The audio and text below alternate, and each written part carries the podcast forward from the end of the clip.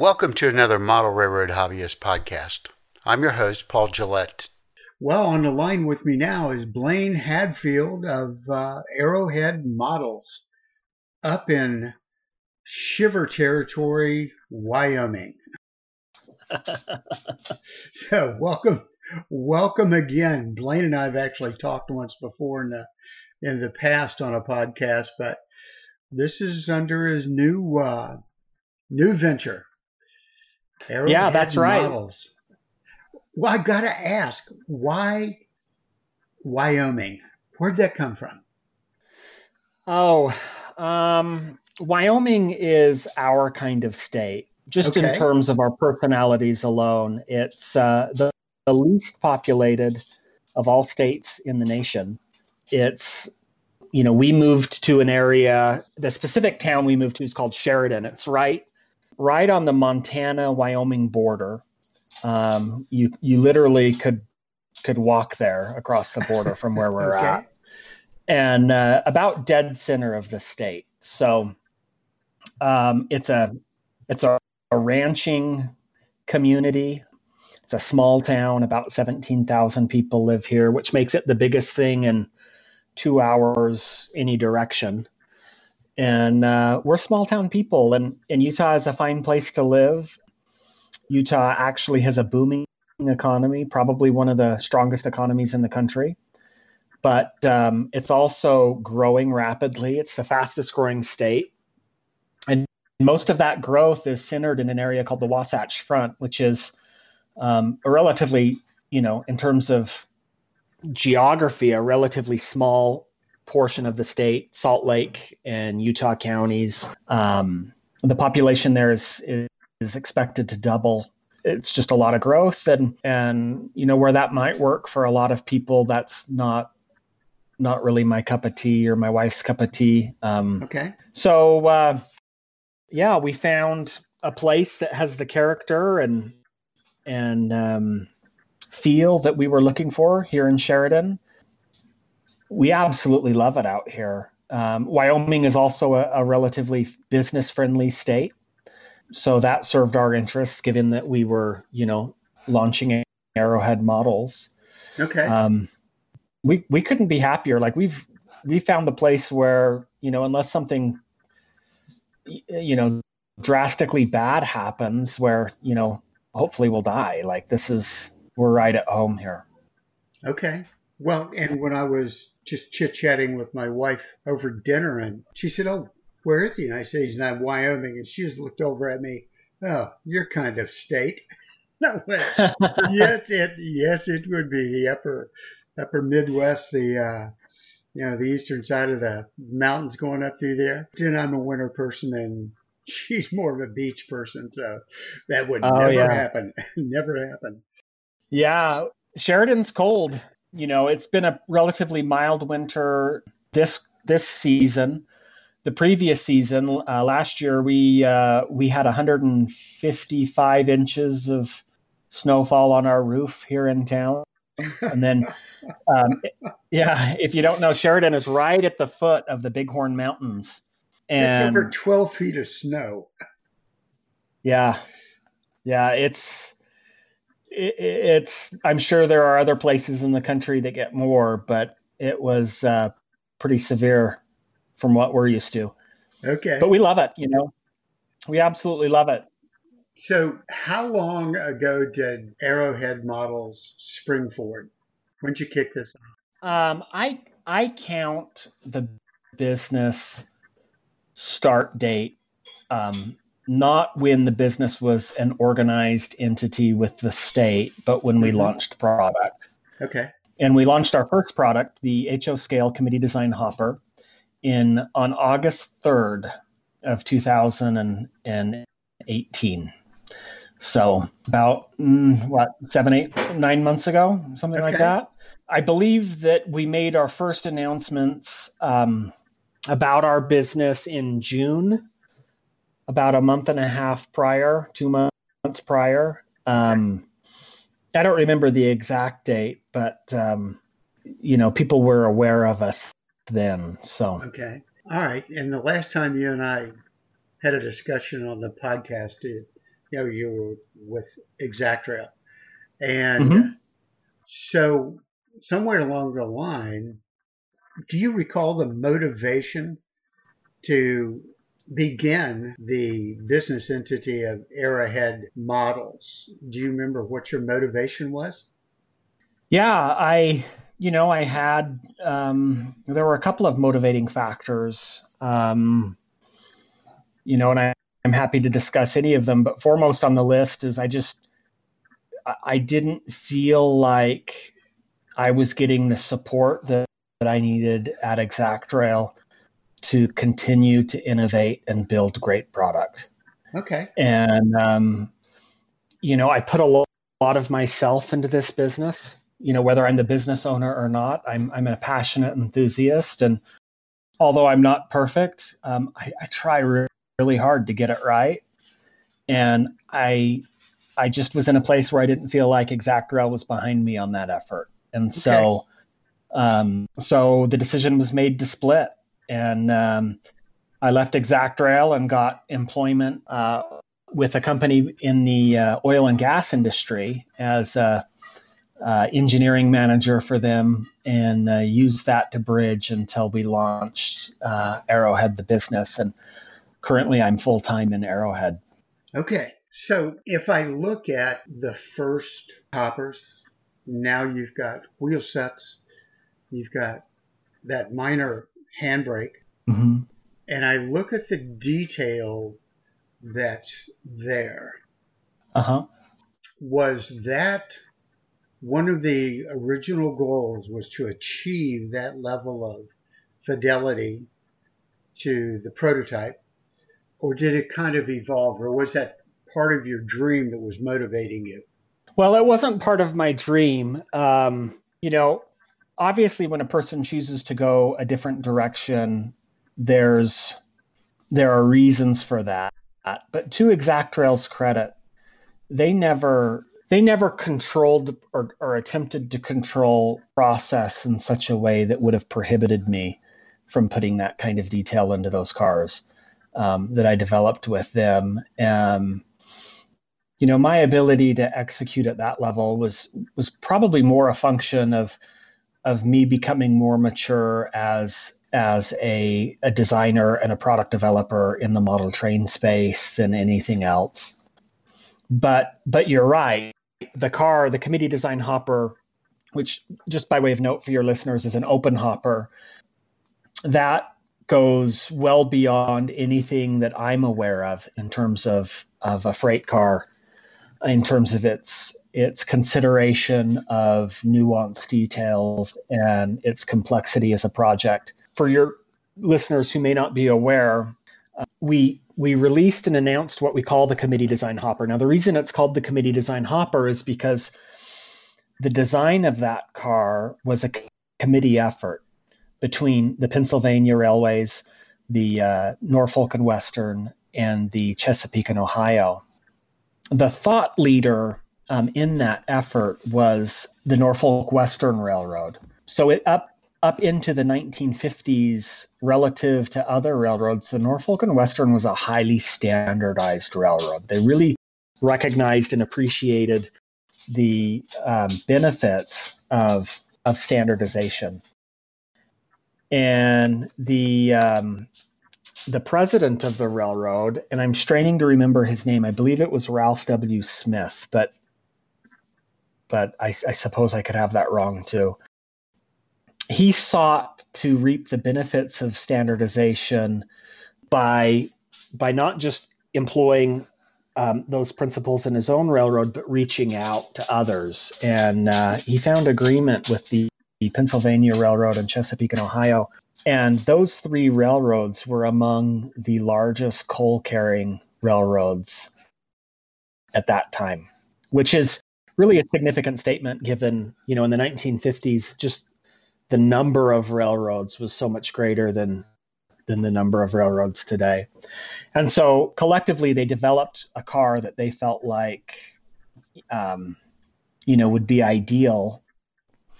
And when the uh, project um, was fully realized, the Pennsylvania Railroad bought and built it in quantity. They um, they had sixteen thousand one hundred and thirty committee design cars, which makes it the largest uh, single car class of any railroad of any post-war car um, ever. Like it's a massive, massive fleet of cars. Oh, absolutely. And uh, yeah, and that really characterized coal movement. You know, this car, you know, on the east from you know that point for the next thirty years. In fact, Conrail um, abandoned its attempts to standardize around 100 ton cars in the 70s when 100 ton cars were, were common, um, just due to the, the, the sheer number of the committee design cars. Um, what were they, 50 so, ton or 70 ton rated? 70 ton cars. Okay. Yeah. Um, the Norfolk and Western uh, chose not to develop the car further. They felt like the car was too big for its lading. Like physically, the car was too big. They felt like, um, and they used their H10 class car as an example that a smaller car could carry the same the same tonnage um, and be less dangerous to the railroad. And um, so, rather than pursuing the committee design car further, they built one car, a prototype, um, they used the committee design to springboard into its massive H11 class series. So um, that too was one of the largest car classes in post-war railroading. Um, the Norfolk and Western had just I, I am working from just memory, and it's a number that I haven't looked at in some months, but it's you know something in the magnitude of like twelve to fifteen thousand H11 cars. So really a big fleet of cars there too. So this is a very important car. Yeah. Well, and having having grown up in Huntington, West Virginia on the C and O, you know, I've been stuck in traffic more than a few times behind, you know, committee coal cars lumbering across Fifth Avenue and Third Avenue going to the river docks. So Oh yeah. Yeah. First hand experience with massive fleets and slow moving GP9s. Oh yeah, I can imagine. Um, the Chesapeake and Ohio um, bought or built uh, at their at their shops uh, their spurt. No, excuse me, Raceland. I got that wrong.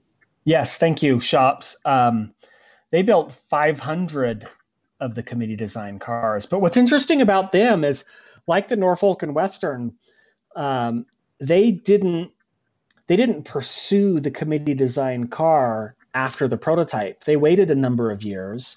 Okay. They felt like um, by the time the committee effort had come to a, conclo- a close, they felt like the market had moved out ahead of them to a point that they were now interested in 85 ton conveyances. Okay. And so for a period of about five years, they, they, um, you know, they built thousands of 85 ton conveyances and then they came back and built 500 committee design cars. And uh, it's just an, an interesting anachronism, I think, from from what you would expect. But you know, a 500 car lot is a sizable lot. I mean, the CN the C and O had a lot of coal cars, but yes, 500 cars is still a reasonable number. Ah, yeah. Race the Raceland facility, which is down on the perimeter of Ashland, Kentucky, is a mm-hmm. uh, at that time anyway was a huge facility. Yeah, and that's where the cars were built. Locomotive work in Huntington, but down in Raceland was where the cars were were done. Now, one of the things that I like about your website, besides okay. obviously product information on the the cars, the photos that really highlight the detail, is just what you've been talking about where you list the narrative of how the real world prototype evolved. You give us a history of the car. I, I think that is just excellent to have that information on your website because I'm always curious as, well, wonder how many there were of this. How did this car come about? And as you just said, you've detailed it and documented it on the website. I like that. Oh, thank you. Yeah, I do. Uh, whatever your next product is, do the same thing. I love that kind of information. I will. So we've got right now. You've got what? Pennsylvania and NWCNO. No, so uh, we offered the car in three paint schemes mm-hmm. um, to launch our business. The first was the Pennsylvania naturally, but then we also um, uh, offer the car in Rio Grande and Southern paint schemes. Okay. Both of which were also owners of the committee design car. In fact, in an article in the Prospector, which is the Rio Grande Historical Society's um, publication, I wrote an article about the committee design car where I argued that it's the most important hopper on the Rio Grande, which to some uh, Rio Grande enthusiasts, they might be uh, surprised by that.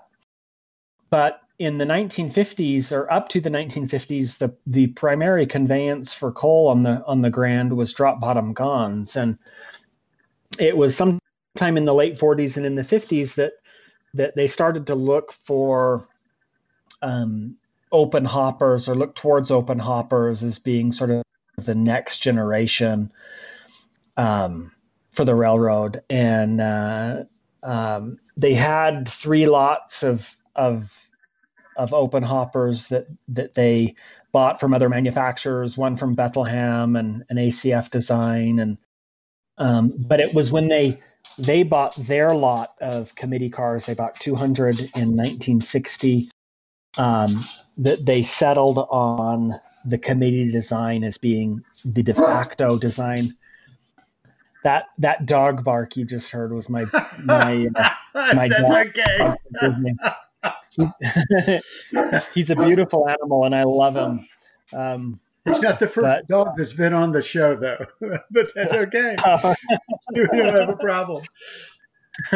so, um, yeah, so uh, they bought 21960, and um, after having bought cars of that design, the Rio Grande never looked back. The next 600 uh, open coal hoppers they bought were of the committee design. And then beyond that, um, their massive steel fleet of 3483 hoppers, which is a car you may be familiar with. That's a car that I did while at Exactrail. Um, that is a hundred ton derivation of the committee design.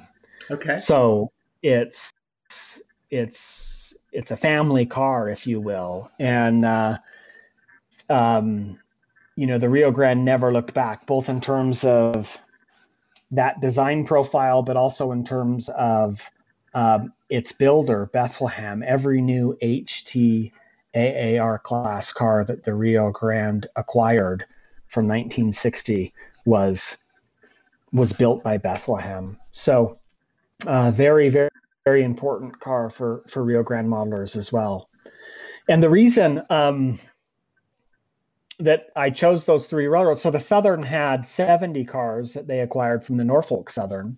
Okay. Um, when the Southern acquired the Norfolk Southern in 1974, um, the Norfolk Southern cars, the original Norfolk Southern cars, were delivered in that really handsome gray scheme with the black in red S logo. Um, they had 70 cars. I got them in 1966. Uh, the Southern repainted them into their really sharp Clader um, lettering scheme, which um, is it's just in my opinion just a great looking car. Not to mention the fact that the Southern Railway had a massive, massive fleet of steel three bay hoppers of, of mm-hmm. various designs, and that uh, that market's largely been neglected.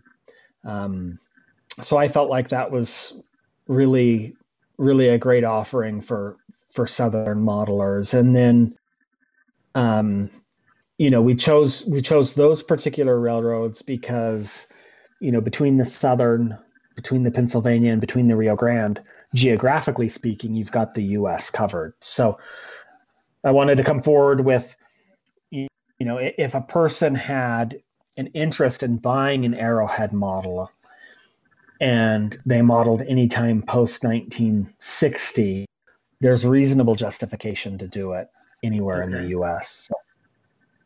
Now, yeah. just curious, the one you offer a, a, an amazing number of road numbers than all these models. Uh, yeah. And on the the southern one, that's the basic design done later on by what Bethlehem or one of the other people.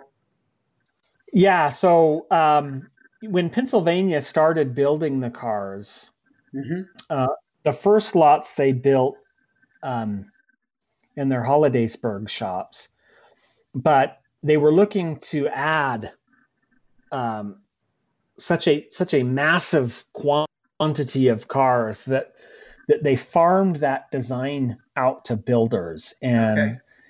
ACF built quite a number of them. Bethlehem built quite a number of them. Pullman Standard, which is actually the precise model that we did, built a number of them.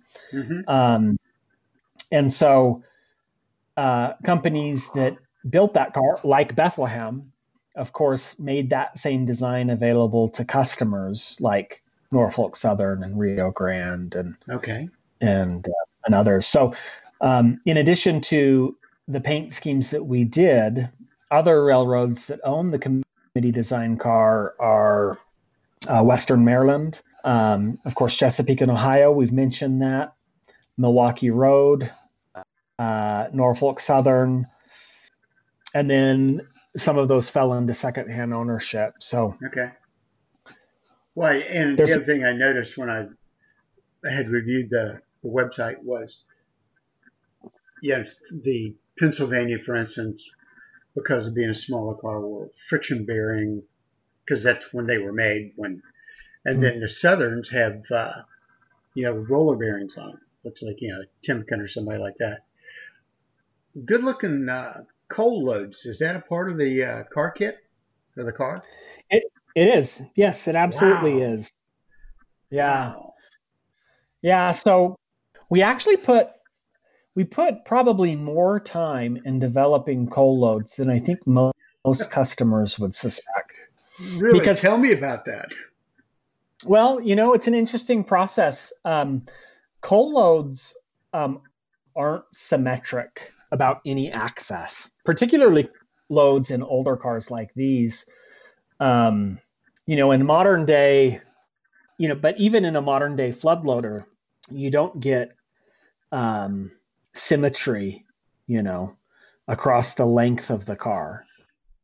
Um, and in a design environment, historically speaking, engineers have had the inclination to to design with symmetry. So if if it's a flood load, right, the, the load is precisely center of the car. Um, the slough on the load is, you know, exactly, you know, the same degree all the way around. Um, when heap loads like this, you know, same thing. They're, you know, heaped on some, you know, mathematical ratio and mirrored, and, and you get a load. But but that's not what loads look like. And so neither are our loads. And, um, you know, you just, there, there are more work than one would think because, because, um, you know, we try to create a load particularly with this car because it's a big car we want a load that doesn't fill the car up right, right. and so that load has to be relatively precise because you know you're fitting that that body piece you know into and around you know the slope sheets of the car the in sheets of the car and then then the bracing that's inside of the car and then you're making it so it's not you know symmetric and there were a number of iterations that we passed through until we got something that we liked you know exactly as it was um, and uh, I just think that there's probably more effort there than what a person would be inclined to think. But you know, it's it's in my opinion an imp- a really important part of the car. I mean, it's got to be right. Well, I tell you what, they do look good. Well, thank you. Looking at the B end, all the brake piping. Good heavens, I can imagine facing putting that onto a kit you know, and empathizing with your assembly people who have got to put all of that detail on there. That is amazing brake detail. Thank you. And I'm sure that's what you wanted to achieve. Well, you've executed it well. Yeah. So, yeah, well, I appreciate the compliments. It is what we wanted to achieve. The uh, Pennsylvania car has 145 parts per car. Holy cow. The Rio Grande car has 142 parts per car. And because the Rio Grande car is of a Bethlehem design and the Pennsylvania car is of a Pullman design, in terms of the plastic part count, there is almost zero shared tooling between the two cars. Wow. So, in effect, what we've done is we've created a model, the committee design car, that has 287 parts. Now, not there's no car that has 287 parts, but the the breadth and scope of the project is that deep. Um, so between the Pennsylvania version and the Rio Grande version, nothing is the same. And the Southern version, the uh, you know, the Southern is is an important car and a great car, and I don't mean to admit that, but the brake appliance um, configuration in in the body, a Bethlehem body, makes a Southern car an amalgamation of the Pennsylvania and the Rio Grande cars. Interesting. Okay. Yeah. Yeah, and and we did some different things on that. Um, so, for example, the uh, 1955 Apex handbrake on the Rio Grande car mm-hmm. um, consists of four pieces. Um, there's, you know, so just on that one part, you know, there's the brake wheel, which is a true 1955 Ajax uh, um, handbrake. It has, you know, the dish of the handbrake, and yes, its design is is relatively, you know, its own. But then you've got the handbrake housing, and then you've got a separate gear and chain on the interior, which is a separate part, and then you have the second release lever. Um, so, you know, on the Miner um, 1942 era uh, handbrake, um, it, so th- there is a, a, word of clarification. Um, the handbrake body on the the Pennsylvania and the Southern car, well, the handbrake itself is is a Miner 1942 era brake, which means the handbrake housing was a 1942 era design. It does not mean that that was the production year. Once that di- design was established, uh, Miner used that design up until 1966 when there was just a minor a minor change um, that I, I, don't even think most people could point to and say how they're different. And then they used that into the 70s. So when I use that term, I, I want to be careful. I don't want the listeners to think that it's a um, it's a production year because because that part is you know would be good for anybody that's modeling anything really thereafter truth be told but um, in 1942 Miner used a different style of brake wheel and in the 1950s i believe it was 1955 if memory serves um, the industry set out to standardize on a brake wheel. And I don't know that they truly ever obtained standardization, but they definitely got pretty close. Most, you know, brake wheels, you know, after 1955 more or less looked the same. And that was also true for for Miner. But the Miner brake wheel is a different, slightly different design than the brake wheel on the Apex or excuse me, the Ajax handbrake. And in our model, um, the brake wheel is a precise match for the 1955 era brake wheel that Miner was using. So, I mean, we're talking about detail iterations and relatively complex detail iterations at that level. You know, the Pennsylvania built these cars in 1958.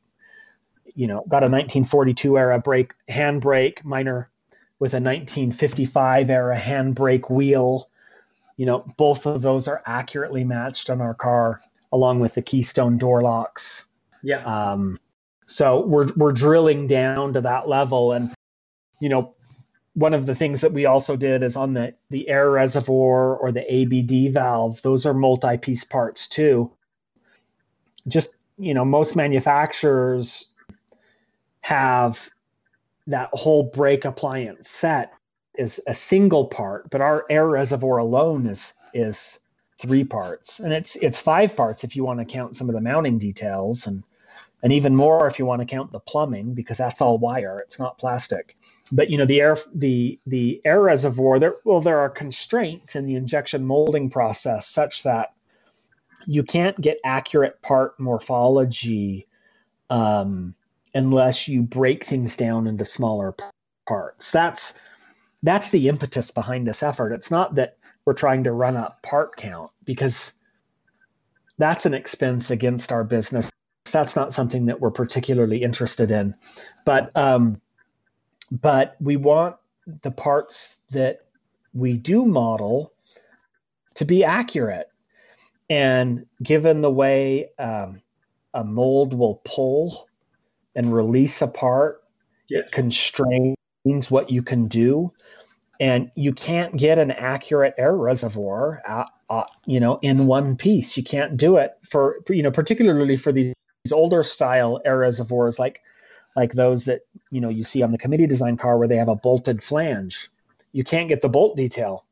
And we wanted the bolt detail on the on the flange right at the center of the air reservoir. So we created a three piece air reservoir that allows us to get that flange detail so considerations like that that I think really really set the committee design car apart. All right, let me uh, let me pose a question. When I look okay. on your website, which for the listeners is Arrowhead Models, all one string of letters.com, and I'm looking at the the cars. The cars detailing just what you've said. Is it an Ajax handbrake? Uh, is it Miner wine uh, outlets or Keystone. Now we uh-huh. have the price per car, and the photo is showing me trucks and couplers. So that's a complete RTR car. Correct. Okay. Well, well, um, you can buy the car complete an RTR. We also offer the car in an undecorated kit in each of the configurations for which we offer the painted models. Okay. Now, and let me just ask a silly question. Okay. How much of a kit is it? Is it everything's a separate part, or is it a basic body that you have the details? Just a curiosity question. Yeah, it's one hell of a kit. Yeah. Can I say that? I bet it is. It is. No. Um, so the kit is uh, nothing is assembled, nothing is painted. So if you're buying the the Pennsylvania version of the car, mm-hmm. you know it would be a kit with 145 parts in it. That's okay. Um, All right. The uh, the the kit um, goes together by exactly the same process that the painted models go together. So in other words, if anyone ever wanted to question the value of a model, put together a kit, and recognize that that our models are built in exactly the same way that you would build one of our kits. There is somebody who sits down and with a pair of tweezers and some glue puts the kit together and then they paint it and they pad print it or they they paint and pad print it you know yeah. you know as the cars become complex you might have painting and pad printing steps mid assembly. Um, but but just to just to paint the picture generally, like like there's no difference. There's no space between what you would need to do to put together one of these kits and what a, a, a person in a factory is doing to put together one of these kits. Okay. Pretty. A, yeah. It's an accurate answer. Yeah. So I just I just um, uh, we have instructions for the kits, and I believe our instructions are 40 pages long. So you asked about how much of a kit is it? It's 145 parts and a 40 page book. okay. Pretty involved. Uh, now I see that you're doing wheel sets too. And it looks like you've actually already sold out your your current production run of wheel sets. Yes. Uh, wow. What what are you doing differently on your wheel sets from one of the longer term suppliers, be it like Walthers or Intermountain or so forth? I mean, it's good looking uh, wheel and axle set there. Tell me about it. Well, everything is different. Everything. So I'm, I'm going to trust that your listeners are, are familiar with uh, the factory that closed in China recently. That factory uh, served uh, something in the neighborhood of 18 to 20 US based model train manufacturers. Okay. And um, and made the wheel sets for those manufacturers. Okay. And that constitutes effectively the entire market of aftermarket wheel sets. Not everybody, everybody, but pretty close. And in terms of volume, really pretty close to everybody. Okay. And the the wheel sets between manufacturers so the Intermountain wheel sets that you buy and the Exactrail wheel sets that you would have bought um, were made by the same person to exactly the same spec using exactly the same tolerances. So okay.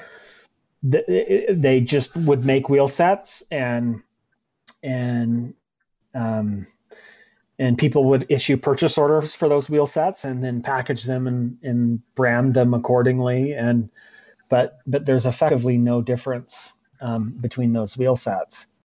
You know, it's an interesting thing. Wheel sets are, you know, apart from couplers, the most ubiquitous part in model railroading, in railroading. Like, yeah, there there can be minor differences between wheel sets, just like there can be in couplers, but not really. I mean, even less so than in couplers, other than diameter. And yet, it's a part where we've just grown accustomed to accepting wheel sets that uh, that aren't faithful, you know, to the shape, to the profile, to the dimensions of a prototype wheel set. They're just not. Okay. And so when I was at Exactrail, as some of your listeners know, we offered a product called the world's greatest wheel set or the world's finest wheel set, I believe that was a project that I worked really, really hard on. Um, that was a, a pretty important project to me. And in that project, we tried to sort of cover the distance. Uh, the wheel sets, uh, a, a, prototype wheel set has, well, it's got a unique dish, you know, a, a concave surface to the to the outside wheel face, but it's also got um, you know a unique profile to the inside of the wheel, um, and then axles are are con you know have a dish to them, um, and none of that is captured on a prototype wheel set. Well, uh, about five years ago. Um, made the decision to stop manufacturing those wheel sets. And um, when I started Arrowhead, and then when that factory closed, I saw an opportunity in the market to to to launch wheel sets again, and uh, that's what we did. And and with some improvements, I would say that the uh, you know the Arrowhead wheel set goes beyond what what we did previously. Um, this time around, perhaps just you know having done the project you know once before and, and, then come back to it and having been able to apply some of the lessons that that were learned um, the flange and the way the wheel set assembles is just so much cleaner and so much tighter. Um, so there's there's aesthetic fidelity which is an improvement with these wheel sets. Um, there's also um, a material improvement. The wheel sets are cut from from nickel silver. Uh, as a material, nickel silver is a lot harder than the steels that um, that you know other that are specced with other manufacturers.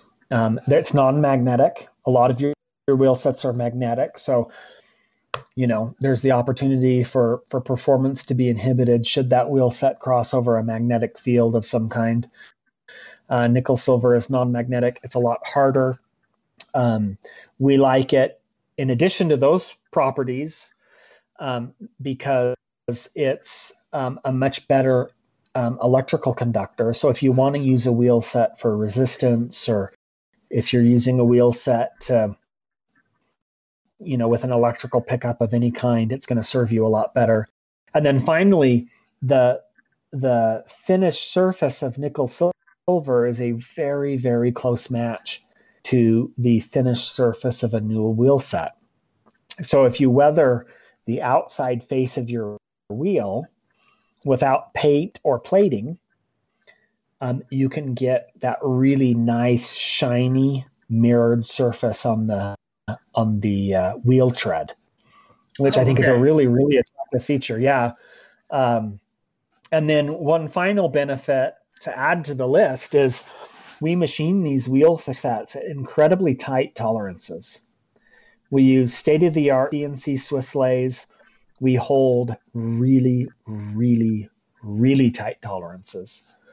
Um, tolerances that go far beyond um, what aftermarket wheel sets um, um, were known to be, you know, held to, which means the wheel set is rounder, it's truer, right? I mean, anytime you're cutting something on a lathe or any type of cutting or machining equipment, um, the tolerance of the equipment is is you know there's there's a, a tolerance range within which that equipment will cut.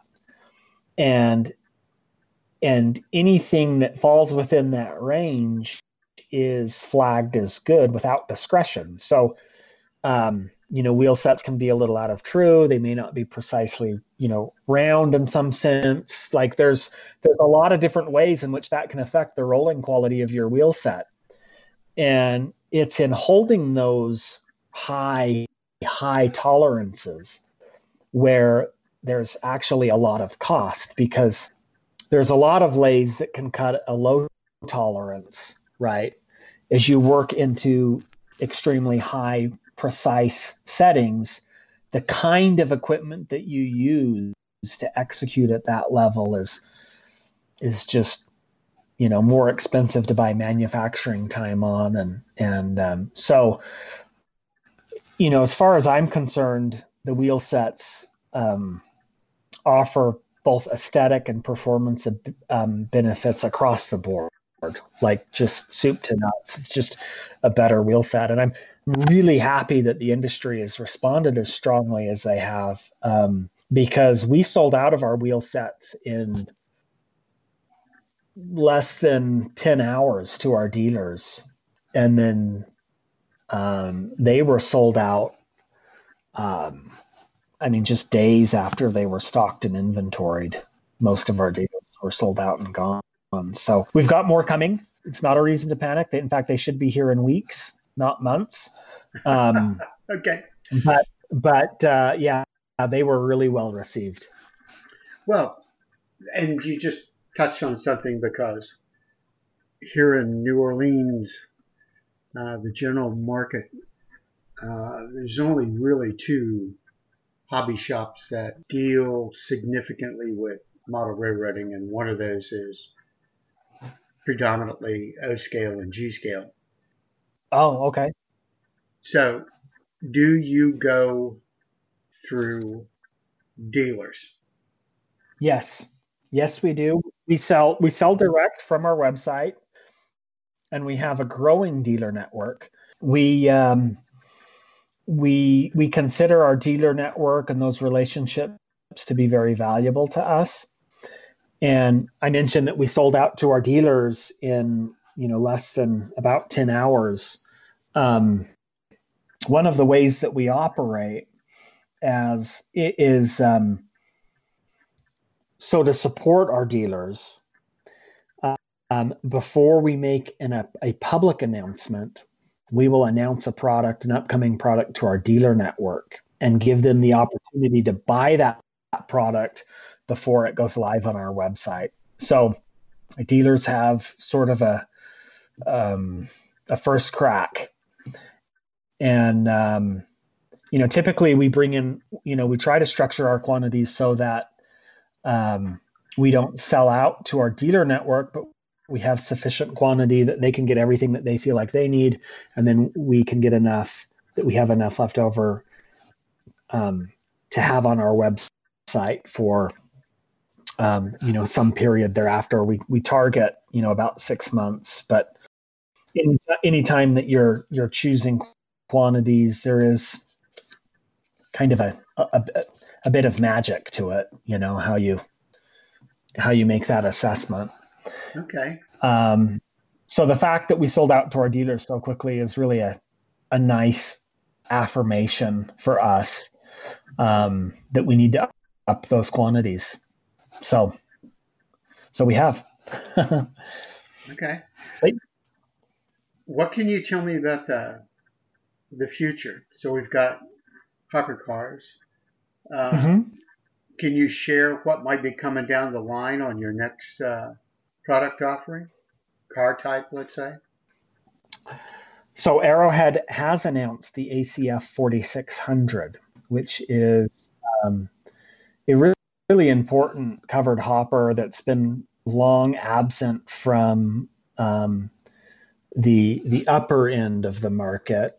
Um, uh, Arrowhead, uh, it, it's uncharacteristic for Arrowhead to to make an announcement um, um, before we actually have product in hand. That's one of our operating paradigms. But given that this is a car that Athearn is also doing and, and pursuing, um, when uh, we made the decision to pick that car up again and, and offer it, we felt like um, it it deserved some, you know, you know, a comment from us. At this point, there was a, a lot of speculation on on the forums and social media that there might be another player in that that space, and you know, in fact, there is. So we we felt a need to step in and clarify that but um, for your listeners, if they're not already aware, um, Arrowhead will be doing the ACF 4600 covered hopper,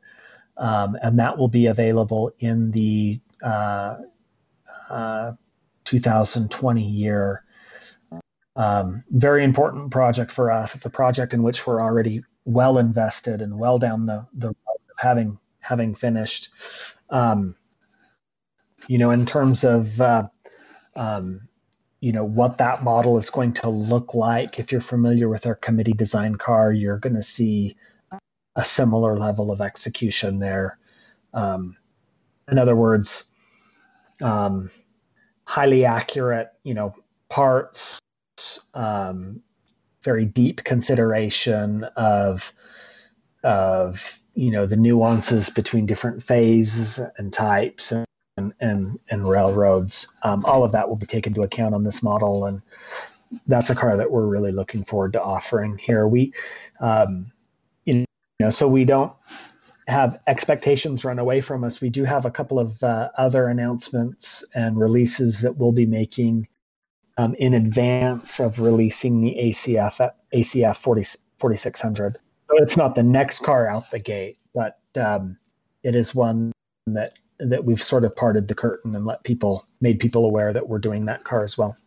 Well, that's interesting. And okay, 2020, all I got to do is live long enough to buy a couple of those then. well, 2020 is not that birthdays. far away. Well, 2020's, you know, what's less seven, than a year? yeah, yeah, we're not that far away. So, and and we're we're not just starting that project. We're we're well down the path of having that project wrapped up. That's cool. We're not ready to make an announcement yet. Okay. Um, I'm not able to share car, car type. Okay. Um, but I can tell you that it's coming. Um, it's in production right now as we speak. Um, okay. We're looking uh, to have an announcement probably late summer at this point, um, maybe early fall. Um, we're still, you know, a few months out, so I, I, I don't want to. I, I, don't want to paint myself into a corner. Oh no, you know, I totally understand. You've answered the question. But, yeah, yeah, you've um, got more products coming, newer. We do, and I, I can say that the next car, um, uh, I'm really excited about it. Like it's okay. it's something else. There's uh, 199 parts per car. I mean, it's so sick. I know. okay, I know there are. That's going to be amazing. There are people in China right now that hate. I'll bet. um, but it it really it, it's going to be unlike anything people have ever seen. This is uh, it's an important car. It's a very prolific car. Um, I'm really excited for the announcement. We're we're doing some things that that again have never been seen before in the industry, and um, and we look forward to making that announcement late late summer. Okay. All right. Well, that's only three four months away. Gives us something it, it to is. look forward to. It is, and and after that, we've got uh, we've got a couple of other projects that are done. Um, so um, done. I'm sorry, I shouldn't say done. That you're past um, the design phase. We're past, yeah, we're past the design phase and engineering phase and all of that, and um, those are are moving into production as well. So, um, it, it, late part of 2019, 2020, um, it's going to be a very very busy time for Arrowhead. Okay, well, let me ask you because I'm a manufacturing uh, guy at heart when you concept a program and we go through the engineering and so forth, what mm-hmm. kind of lead time, tooling wise, say your mold dies and other things like that, what's a typical uh, lead time on those items? Well, that that's difficult for me to answer um, for reasons that I'll explain. I'm not dodging the question. I'll give okay. you I'll give you a full and complete answer. Okay. Um, but I will say that Arrowhead operates a little differently than pretty much every other manufacturer that I'm aware of. In that um, we differentiate ourselves insofar as we do all of the research, design, and engineering in house, and that's that's something that I do myself. And um, again, as far as I know, there's there there really there really aren't any other model train manufacturers that are that committed to to bringing those two roles together. But but for us, it's important because um, you know by way of the research process, a person develops an eye for the prototype that cannot be equally understood through an appeal to photographs or manufacturing prints alone. And um, that, you know, design is is the kind of thing where a person is making um, literally thousands of decisions that will affect that product outcome in such a way that that's impossible to do that looking over someone's shoulder. Um, and so by bringing those two um, domains that the industry um, characteristically has now separated, in that a model train company in, in normal practice will do the research component and then send that over to an engineer in China to do the design. We bring those together. And in that way, we're not, you know, the researcher researches in such a way that he doesn't lay pitfalls in the design path. And you know um, the researcher um, knows how to research and deliver a research package that that serves the design process well. Um, and of course all of the nuances and all of the information that that is garnered in the research process isn't lost through you know a point you know in, in communication errors or communication gaps you know to the to the engineer. So our process is we do all of the design and engineering on our end and then we send finished files um, to a partner in china that then then picks that up cuts the molds and moves forward. So first caveat is our process looks very different than the process of people's behind you around us so if you're trying to consider design leads, that's something to take into account. Um, typically, you know, once we have finished design work and we send those files to start tooling, we're something in the neighborhood of seven to nine months before we have, have products. Now, um, um, that could look a little different. Uh, the reason I, I, I say that with just a moment of hesitancy is is like many, um, we were doing work through that manufacturer that closed its stores. Um, I mentioned that at some point earlier in this conversation. Yeah. Um, a big manufacturer, its name was AFA, closed its stores in in China, and uh, um, like many in our industry, we have found a new manufacturing partner and are moving forward with that partner. Um, you know, design leads and timelines look a little differently with this new partner. Um, so far, we view all of that favorably. Um, they're a little faster. They're they're I think more competent, more capable. Um, but um, you know we have yet to push a major project through. So that could affect those design leads in one way or another. I have to leave the door open on that which is why I, I'm, I'm i'm tending to be a little bit squishy in the delivery of our next car is you know the next car is really challenging. Like it's really really challenging if you're if you're if you're manufacturing that car doing the assembly.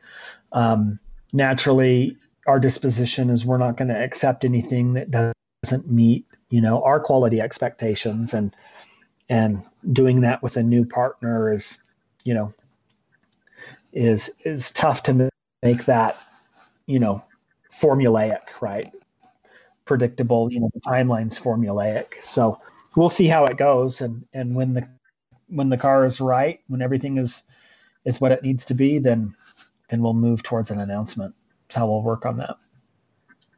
Okay sounds like you have that whole process buttoned down very, very tightly. So there's not any wiggle room or, let me say, judgmental uh, necessity on their part uh, that could produce a variance that you never intended nor were aware of.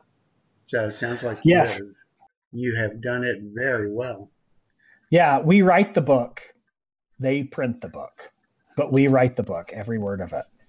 Having dealt with suppliers in Asia, China, in molded parts, uh, extruded parts, yeah, there's nothing worse than a, a spec, be it material, process, whatever that has wiggle room in it. Uh, you know, because Murphy's Law then just comes into play and it's uh, worst possible situation at the wrong time. So I'm, I'm very impressed as a manufacturing guy with how you've approached that. Excellent. Oh, thank you. Thank you. Not a problem. And you and you do it in the environment of uh, Wyoming, where your blood where your blood slows down just walking out to get the newspaper. Yeah, it it can get cold. I mean, it again. I'm not making claims that it's the coldest place in America. I'm going to say it gets cold here, and and there are people in your audience that are like, "Oh, you have no idea," but um, you know, it's not uncommon. You know, this this winter was was pretty mild, but um, yeah, I mean 20, 30 below. I mean that can happen out here. So we spent 10 years in the Arizona desert, so you tend to shed all of your winter clothes. And then we have grandsons up in Vermont, and we went to visit. Fortunately, I still had my down ski parkas and stuff that were good to 25 below zero because we got up there and the high during our week stay was like I think 15 below zero. That was the yeah. high, and up on the ski slopes, like Mount Pico and a few of them, it was 22 below zero. I liked it. My wife, oh, yeah. my wife was not as thrilled as I was, but yeah, I understand what you're saying. There's always someplace colder. There's always someplace hotter. Yeah, yeah, but it's um, you know, Sheridan is Sheridan's a railroad town. Uh, some of your listeners may be surprised to know that um, the CB and Q, the Burlington, ran through Sheridan and um, so you know it's it's a railroad town at heart. Um, there are two historic depots in town. Mm-hmm. Um, they've got a um, a Burlington uh, 05 on display in a park here. Um, the uh, the grade out of Sheridan, they call it Sheridan Hill, is one of the steepest on the uh, BNSF it's not terribly long, so it doesn't get you know the fanfare that Crawford may. But um, there's a crew change in Sheridan. Most trains stop in Sheridan, not all of them, but but but many of them do. And and so you're coming out of a stop, and and and like literally you clear that that lead, and uh, you hit the grade. And um, often, you know, less so now than you know maybe 20 years ago but you know it wasn't uncommon for them to have to double the grade um, to get out oh, of really? out of Sheridan Valley. Oh yeah, and uh, but it's all it's all Burlington country, which I don't know. I mean, I don't think that a lot of people when they hear Wyoming think of the Burlington route, but but uh, uh, the Burlington was uh, um, you know a big player in this area. It's uh, by way of the Burlington track, the right of way through through here that uh, the uh, BN and, and BNSF had access to Powder River coal, which is the biggest coal producing um, um, area in our nation presently. Yeah. And, um, you know, the Union Pacific, uh, by way of the CNW, also built into the Powder River Basin. That would, would be familiar to probably most of your listeners. But, um, you know, Wyoming, um, Wyoming is a railroad state, um, probably more than any other state that I can think of. Why Wyoming is a railroad state. You know, um, all of the major towns. So Cheyenne, Laramie, Rawlins, Green River, um, Evanston. Um, I mean, those are, are all railroad towns. Casper, Gillette, those Sheridan, those are all railroad towns. They were built because of the railroads, because okay. the railroads were building west and um, that is the sum total of all towns in Wyoming that have a population, you know, more than 10,000 people. So Wyoming owns a lot to its railroad history and heritage. And, you know, the past, um, the past isn't dead. It's not even past, as William Faulkner said. And you know that's true today. Um, the railroads remain a major employer here in the state, and of course, they're highly correlated with the um, the economic developments here in the state via coal or, or wind power. Um, so they're it's it's an important player. So for us to be in in Wyoming, we think that feels like home. You know, it definitely matches our our identity you know Arrowhead and and our efforts to relate to the West and and, and tie into that very rich history that railroads have in building our nation.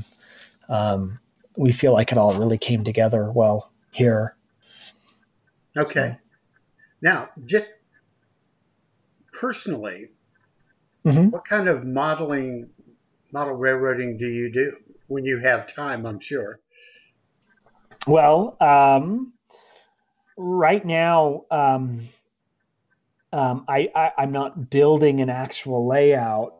We we started Arrowhead Models um, like a lot of people start small businesses. We sold our home and our and I, I sold my car. Yeah. And uh, we, we put it all on the table. Um, so right now we're living, we're actually renting a place here in Sheridan and, and, and naturally I'm not going to build a layout, you know, in a place that I'm renting, but, um, okay. before we moved and, and, and I, I hope to continue to do work on, of course, is, uh, um, I, I, model in uh, the Union Pacific in the 1970s. Specifically, I model from 1972 to 1984. Okay. And I, I model in a really remote area of Nevada um, from a town called Caliente, yes. Uh, Nevada, to uh, Modena, Utah, which is a relatively,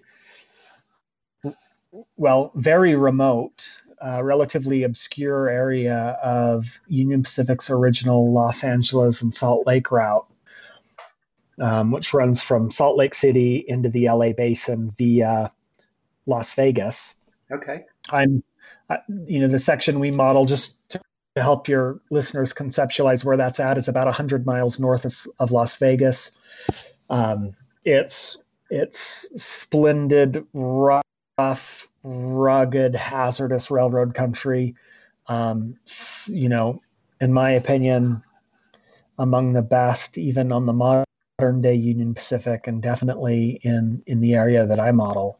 Um, out of Caliente, there was a branch that went to a mining community called Pioche, Nevada.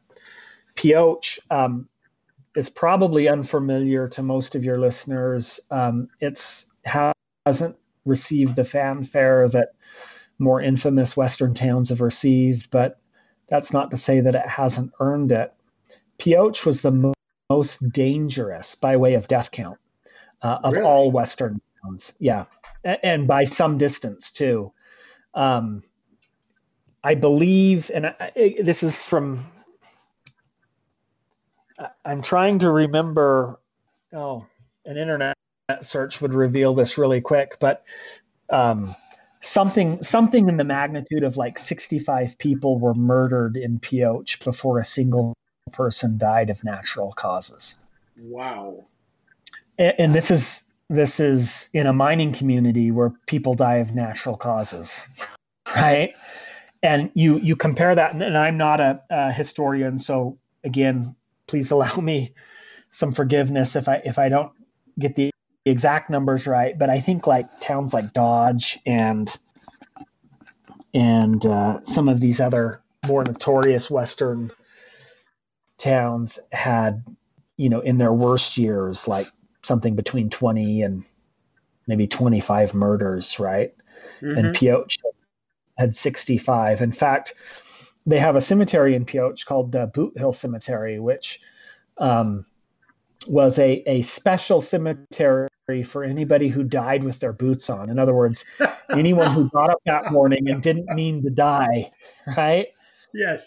And it's an interesting cemetery to walk through because um, the historical society there in Pioche has made an effort to identify all of the graves and give a description, you know, for how those people were died or, or were killed. Yeah. And um, you know, fights over women and dogs and gold mine claims and stabbed in the back this person and you know shot and i mean it, it was a rough town in fact uh, one of the contributing factors for for um, its unruliness was the fact that they didn't have any um, any real presence of law there for periods of time. Um, they tried, yeah, and for a multiplicity of reasons, it didn't work out. And then and um, um, you know they built a they built a, a jail. It's it's um, it's famous to Pioche, but again, most people haven't heard of Pioche. They call it the million million dollar jail. Um, they spent a million dollars building this jail in an attempt to bring law and order, and then ran out of money because the silver veins went weak and didn't have the means to staff it. So there was a period where they had a million dollar jail, but there was still lawlessness because the city was out of money and they couldn't afford to jail people. So um, it's it's an interesting city, interesting town. I mean, it's hardly a city. It's I don't know what the population is in Pioche, but it's you know a couple of thousand. You know, maybe like fifteen hundred to two thousand. It's small. Um, you know, I'm sure I could Google it and, and and tell you right away what it is. It's a tiny little community. Um, still relies heavily on mining today, but uh, the the railroad built a, a branch out to Pioche. It's a 36 mile long branch, and then um, they extended that branch a little bit further to um, a, a town. Put that in quotation marks. It's hardly a town called Caselton, where they had a a reduction mill, and okay. that mill operated um, uh, into the 80s. Well, the, the mill, the reduction mill, closed down in 78 but um, illegally, a couple of people started mining the tailings um, for the mill and, and, shipping it to be processed. But the railroad ran out to Pioche until 1984 when the line was abandoned. That's when I stopped modeling, and then the rails were pulled up in 1985. Um, so I modeled the area between Caliente and Modena, and then the branch up to Pioche.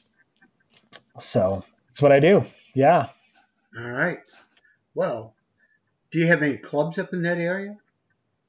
Yeah, so there is. Um, there is. There's a local model railroad club. Um, there's maybe 10 guys that uh, meet twice a week. They meet on Wednesday nights and on uh, Saturday mornings. Um, and then there's a couple of railroad uh, model railroads in the area. Um, some of those people attend the club, and some of them opt not to. Um, so there is a, a, bit of a, a community of railroaders here. You know, most of these guys are ex railroaders themselves. You know, having worked for the BN and yeah. and BNSF. Um, you know, there's still a crew change here in Sheridan, and there's still you know um, a fair amount of traffic that passes through here. Uh, you know, the yard still has a turntable. Um, you know, it's all intact. They use it from time to time. Uh, the roundhouse has been torn down, but I think that came down in '96, so not not too long ago, I suppose. Okay. Um, so yeah, there's you know there's interest here. Um, you know, good group of guys. Um, so, yeah. Sounds interesting. Hey, is yeah. there anything else you want to, because uh, I can edit it in, anything else you want to talk about on Arrowhead? Or do you think you've uh, got the story out?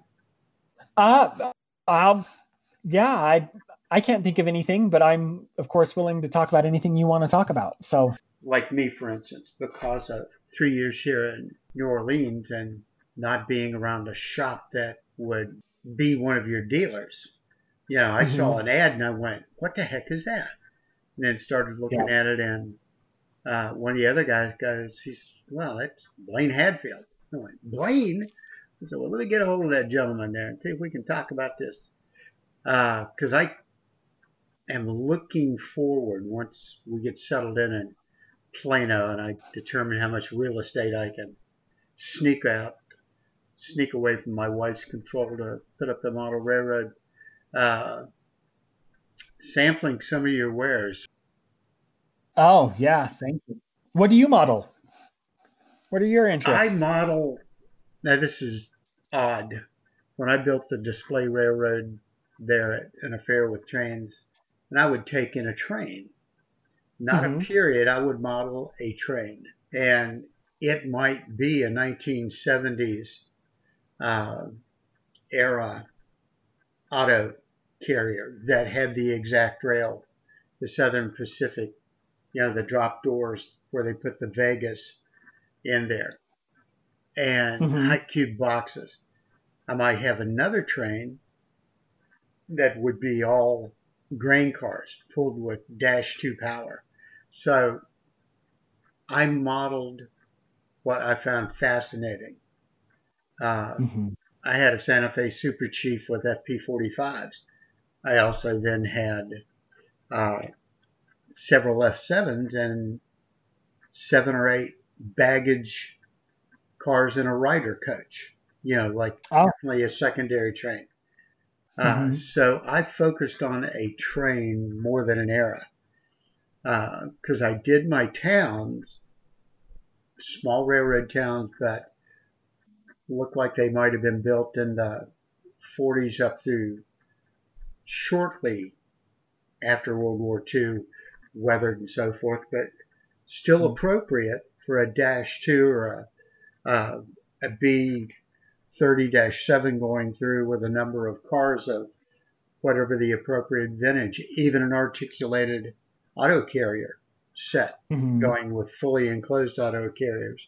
So everything gets weathered, everything is DCC and sound. So that's I I've never gotten into operations. Uh, mm-hmm. Not anything against it, just never interested me. So if I'm working on electronics or you know putting in ground lights on a locomotive or so, I mm-hmm. may have a train, a consist, just going around the uh, layout. Yeah, I may have to dial down the sound and stuff like that, but it's cathartic. It's just mm-hmm. very relaxing, and that's yeah. what I enjoy doing. So that's what I do. So, but I know going into the Plano area, there's a number of railroad clubs. So I'm going to explore that and see. But the ones that I'm familiar with in Phoenix, for instance, weren't so much confined by an error era as just, hey, let's have good equipment, reliable running and so forth. And when you bring your trains and you want to run, run them and enjoy it. You know. Yeah. You know, I I share your sentiments. Um, modeling where I model, um, in that that area of Nevada, there's not a lot of industry. There's not a mm-hmm. lot of room for operations, and you know, one of the things that I enjoy the most in in modeling is just building a scene, building a train, and not unlike staring into a campfire, turning it on, watching it run, and just right. just rail fanning it across the layout. Yes. And and I know for a fact that when my layout is built and done, that there's going to lot be a lot of people um, who are deeply unsatisfied with it because the scenery to track ratio is going to be really really high you know and it's going to be really really simple kinds of a you know a layout that only requires a couple of people to operate and you know we run trains and talk and and yeah. and that's you know one of the beautiful things about our hobby is there's so much space for individuality here yeah the uh before i had to you know disassemble the the railroad here because we put the house on the market the room is 13 by 14 so uh-huh. I would shoot videos and post it on either MRH or on YouTube, and I'd get comments. How big is your railroad? And I went, well, they would reference a certain video. And I said, mm-hmm. that was shot within four feet, a four foot long section of track, heavily scenic, a lot of detail mm-hmm. on that. I said, I just used different camera angles to shoot the video. Oh yeah. And wow. so that made this little room, even when I had I had about fifty percent of it scenic, it just gave me mm-hmm. more camera angles. And that's what I'll do right. again is I love the the videography and the photography and creating the scene. That brings me enjoyment. So I don't have to have, you know, a 25 by 17 fully scenic yeah. You know, I if you've got yeah. one, then I appreciate it. and I could enjoy running there. But here in the house, I don't need that to do it. I have a different way of enjoying the hobby. You know that that's a message that that we would do well to get out more. I think you know the notion that you have to have a bunch of space mm-hmm. to be able to find satisfaction in this hobby is a farce. You know, um, yeah, we all have dreams about you know what we could do if but the reality is is we can do a lot with what we've got and i don't know that there's enough emphasis there you know and that there's enough time spent um, showcasing those um, well executed layouts that are small that can be inspiring that can get you know people who are otherwise armchair modelers out and doing something you know even yeah. when they don't have a layout the uh, there was yeah. a gentleman in in Phoenix and he started building his railroad in 75 uh-huh. it was roughly 25 by 20 and it's you know typically it was built in into a room in the house. And it was it was a crawl under. Mm-hmm. when you got to the inside and unfortunately that's where all the controls and stuff were you'd get on your hands and knees because uh, he had as much hidden trackage as was visible. Oh wow. But, but in that 25 years there was nothing that wasn't intricately scenic. It was all hand laid, code 70 track, built in place switches. And when Bob, the store owner, bought it and we moved it into the store, uh, I mean, it was old school, plaster of Paris, so it was heavy. And he had so much track after eight months of putting this thing back together compensating for the different in our floors in the store versus his that were in his house, different environment, you know, as far as air conditioning and stuff. We still only had one main line running reliably. Oh, wow. And it wasn't that we didn't have volunteers coming in. They had regular pizza parties on uh, Friday evening. It was just when he you looked under there and there were as big as my thighs bundles of cable because mm-hmm. when he started out as DC and and in very small blocks and then he graduated to DCC and but he never took anything down mm. so our just deciphering what was there because there were no plans or schematics and right. Eventually, like I said, after a, a good year, we had one main line running reliably under DCC. Uh, I finally just went to Bob and I went, you know, two years from now, we're going to still be doing this. And he goes, what do you, what do you want to do? And I said, well, to get the benefit out of a, a model railroad in this store with the space we have that promotes the sale of product and you know the, the fellowship of people coming in and interacting. I said, we need to save what's worth saving and pitch the rest. That's mm-hmm. what we did.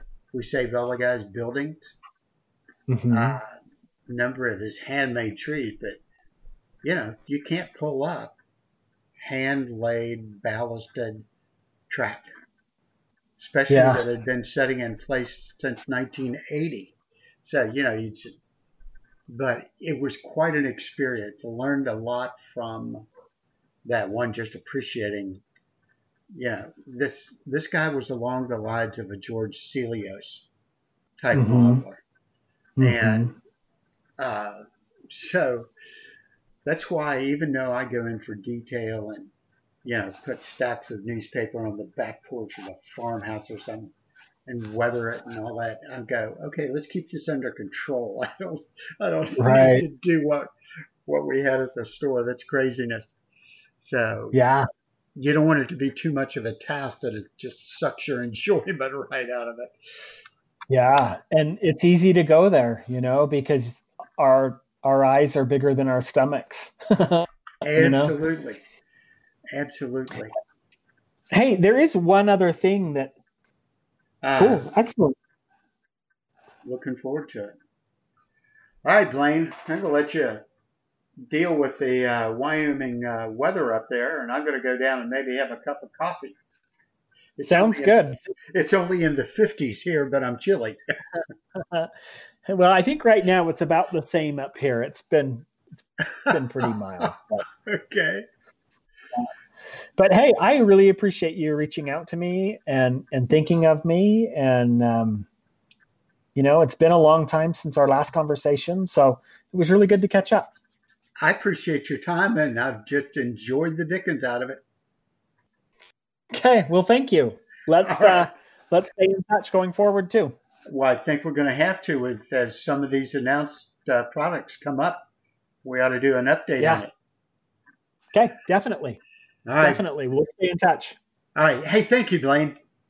Thank you, Paul. Take care. All right, buddy. Goodbye.